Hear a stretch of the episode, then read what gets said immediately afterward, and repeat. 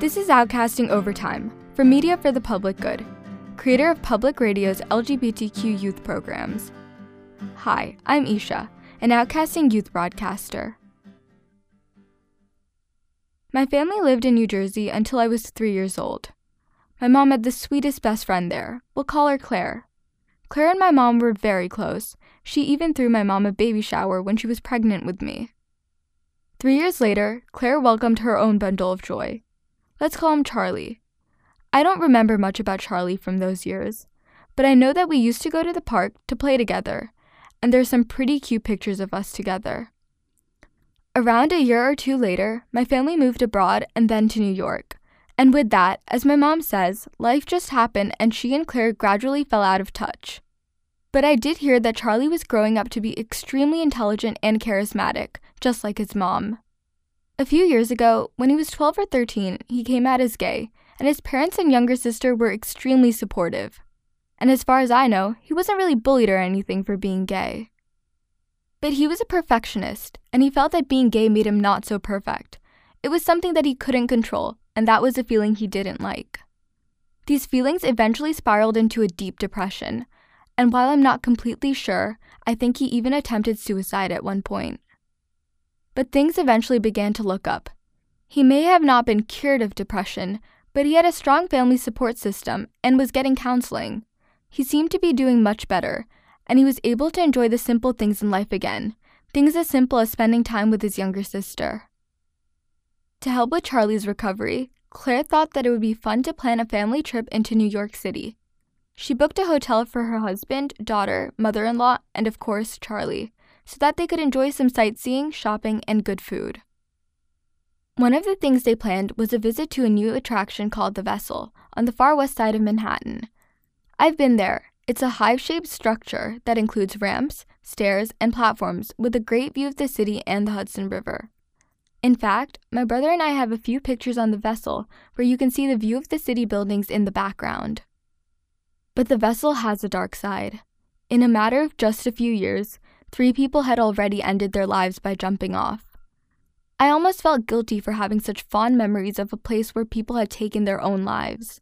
But despite these suicides, the creators of the vessel did not want to damage the design of their magnum opus by adding anti jump obstacles. Last summer, I heard a news story about a teenage boy who had committed suicide by jumping off the vessel. He was number four. While it was hard to accept that yet another suicide had occurred at the vessel, and this time it was a teenager, in all honesty, I didn't think much about it because in my mind, it was just another bad thing in the news. And as tragic as suicide is, the whole situation just seemed so distant for me, and I quickly moved on. A few weeks later, my mom found out who the boy was. Soon after that, she told me. It was 14 year old Charlie. That's when the suicide really sank in. I later learned that he had jumped off the vessel right in front of his family. Studies showed that 45% of LGBTQ youth have seriously considered suicide in the past year, and 14% of LGBTQ youth actually attempted to kill themselves within the past year. It's really not surprising that many of us are driven to self harm by the marginalization and discrimination we face. Charlie's story has affected me in many ways, one in particular is seeing firsthand that these statistics are not just numbers. It's easy to feel a disconnect between statistics and the human realities behind them, and many of my peers would also agree that it's easy to look at the numbers and completely disregard the people that are those numbers. That is, until someone you know becomes that number. Since Charlie's death, his mom, Claire, has been involved in LGBTQ advocacy and has even started a foundation in Charlie's name. Claire aims to raise awareness about LGBTQ mental health and how families and friends can support their LGBTQ loved ones. So she's taking this awful tragedy and trying to turn it into something positive, working to prevent future LGBTQ youth suicides so that other people don't have to grieve like she has to. But no matter what she does, she can't bring Charlie back.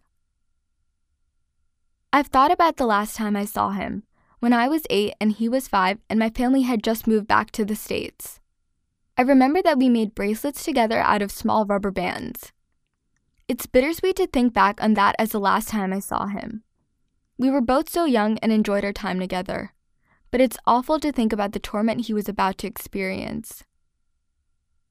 Claire visited my family this summer, and it was devastating to hear her talk about her teenage son in the past tense.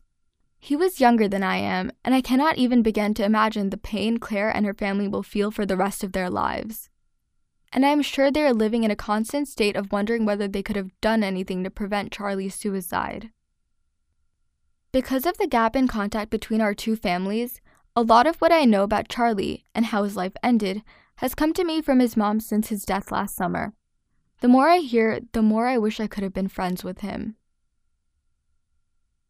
Thanks for listening to Outcasting Overtime from Outcasting Media, creator of Public Radio's LGBTQ youth programs.